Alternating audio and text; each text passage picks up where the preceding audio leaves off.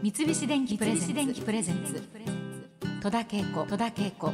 大人クオリ大人クオリティ。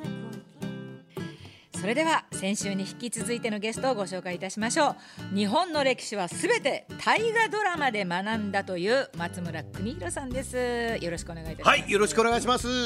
まっちゃん私あの新選組に出てたんですけれどもね。ねはい。新選組で一番好きなキャラクターっていうのはありますか？僕はやっぱり山並圭介ですね。はいはいはい。うん堺雅人さんを初めて見たこの新選組の第一回のところで、ん。パッと登場した時に武田君、戸板を三枚用意していけないか。いくら不定の輩とはいえ、遺体をそのままにするのは良くないって言ってましたね。あ今ねこの俳優さん誰なんだろうと思って見たのが衝撃でした。そうね酒井君はまああの時出た感じがだいぶ印象強かったと思いますし、はいはい今あのまっちゃん私の目の前で真似してくれた時に顔ももうやっぱりその酒井君のあの独特のあの顔をもうはいはい真似られて、堺の間がありますよね。独特な感じがありますよね。あ。なたを許すつもりはないって半沢直樹の時も言えばいいのにあなたを許すつもりはないって言いますからね。あの堺の間がすごいですよ。ねまあ、私たちは、まあ、その前に舞台とかもまあね、ご一緒してるからそううん、あのー長いこと知ってるからねあれなんだけどあ相田雅人君がテレビに映ってあのーすごく普通だと思ってたものがテレビに映るとそうでもないなと思ってやっぱ変わった人なんだなって思ったりなんかしたのが印象だったですね。友の死で山並が最後亡くなる時のあの悔やむことはない。君は間違っていなかった。私を許せばタイの規律は乱れる私が腹を切ることで新選組の結束はより固まる。これが総長である私の最後の仕事です。沖田君今だ少し待つようにっつってね。えー刺した。あのシーンが良かったですね。ちょっと酒井君喜ぶ。ねねえ。えう。ん。まあまあこういって今の台本見てるわけじゃないですからねまっちゃんはね。えあのー山内じゃなくてあのー松平ねあの役もやってた筒井道隆さんもね。そうつっちーも。片森はい。新選組の働き見事だったと。似てる。芹沢あとは頼んだぞすごい。そっく口ボソボソというね。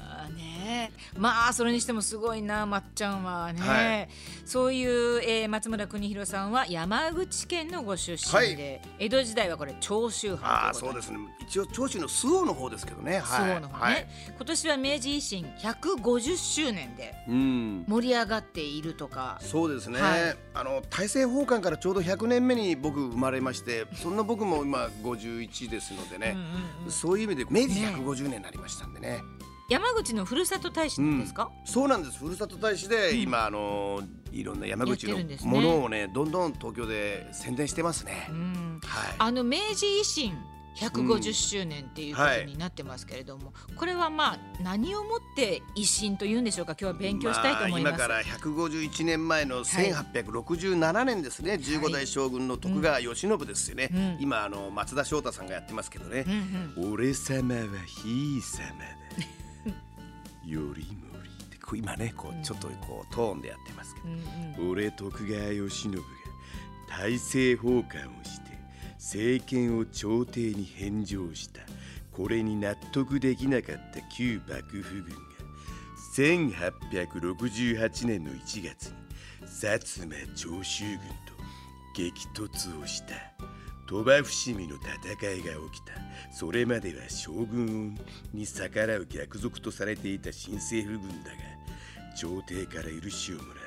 錦の旗をもらったことで旧幕府軍が朝敵となった、つまりね あすごい。官軍と敵軍になるんですよね。ね。皆さんこれ今ね負けたら賊軍ですよ。覚えてるわけじゃないなんかこう見てるわけじゃないですからねまっちゃん、ええ。すごいね。まあ乗り移ったかのごとく。そうなんですよね。ね。でで、まあ、3月には新政府軍の西郷隆盛と旧幕府軍の勝海舟によるトップ会談が開かれて4月には江戸城が無血解除、8月には明治天皇が即位されて元号が明治に改元されてですね新しい時代の扉が開いたわけですね。すごいですね、ええ。勉強そっから明治ですよ。だからね幕府から幕府っていうのはまああの朝廷あっての幕府なんですよね、まあ制作会社みたいなもんです。ハウフルスみたいなもんですね。曲が朝廷ですね。曲からあの制作会社の方にお仕事お願いしますって言われて、幕府が武士のトップとして国政をやってたわけです、わかりやすい。はいはういーんそうですか、さあそしてあの西洋の列強が植民地政策に乗り出して、新王朝の中国を攻めたりしていた時代。はい。日本にもペリーがねね黒船でやってきますよ。やってきまして開国を迫った頃ということなんですよね。そうですよね。最初はもう初めはもう外国を倒せと上位運動をしてたりもう薩摩がイギリスと戦って負けてその前に長州もあれですからねイギリスオランダの連合軍と下関で負けたこの大敗北ですよ。上位上位って言ってたけど、あ上位したら勝てねえんだといううね、ん。もう長州藩も分かっちゃったんですね、長州の大砲がピューンバターンで向こうの大砲はすごい距離からボーンボーンと、うん。あこの差はもうこれはうん。上位なんて言ったら大変なことになるな。って、その時高杉晋作が、あのー和平交渉に伺うわけですけどその時に彦島も咀嚼させてくれなんてもう外国から言われてる時に困ったから高杉晋作が「古事記」を読んだっていうね、そもそも日本国ならは高間ヶ原から始まるはじめ国の床たちの御事ましまし続いてイザナギイザナミなるって「古事記」を読んでごまかしたっていうね。あまりにも怖い顔してやってたからそれでうんもうちょっともうあんまり攻めない方がいいだろうと思って外国の人たちに交渉をごまかしたっていうね。へえそうなんだそうなんですねあのまっちゃんの故郷はい。長州藩が、はいはい。なぜこれ中心的な役割を果たしたんだと思われますか、これはもうもうね古くは関ヶ原の戦いで、うん。まあもうもともとその毛利家っていうのは石田三成に担ぎ出されて西軍の大将になったわけですよね。うん。そこから徳川の時代が来て260年の間にもうその毛利家は、あの中国地区大体治めてたのが傍聴二州に追いやられてうん260年寝かせたワインが最終的に爆発したんじゃないかと思いますね。僕の中ででまた長州のそのえーやっぱりこうし下の人たちっていうか、このやっぱり考え方が新しくなった人たち、吉田松陰が開いた松下村塾だとか、多くの人材を輩出したりとかいろいろやってきたと思いますね。でももともとは広島の吉田町の人たちですよ。そうそれが傍聴二州で山口の方に来て260年間、うん。いつか徳川を倒そうと思って高杉晋作の家は灯籠があるんですけどその灯籠は江戸に向けてたというね。いつか倒してやろうっていうのは、はい。そう。いう気持ちがあるんじゃないですか。広島灯籠ってもちろん広島出身ですけど皆さん、皆さん秋の国の方たちですから、それが萩の方に追いやられて、うん。えーたそこからいつかは倒そうと。それで島津もやっぱり戸田まで残ってた、まあ、それが二藩が最終的に頑張ったってことですよね。状況はいろいろあったと思うんですけどね。うん。え長州出身のまっちゃんは明治維新を作った人々のことも大好きだと思いますけれども、はい。こう幕府を明け渡すことになった人々のことうん。もいやどうですか、本当大変ですよ、あの幕臣の人たちがね、うん。やっぱりどんな思いで明治維新を過ごしてきたかといったら静岡の方でお茶を作りながらねやっぱり明治維新政府で残って給料半分3分の1ぐらいにするけど働くかっていうのと全く違うところで新しい商売始めるかっていう2つの選択をん。迫られて結局いろんなことをやってた、まあ、特に幕臣の人たちは今までは刀で勝負してた人たちが剣の達人が桑を持ち替えて桑で一生懸命働いてねうんいろんな茶畑作ったりいろいろやったりそれの時もね曲げは捨てなかったって言ってましたね。それが武士としての意地だったんじゃないですかね。僕はあの考え方の違う人たちとも一緒にやっていい日本を作るべきだったと思いますけどね。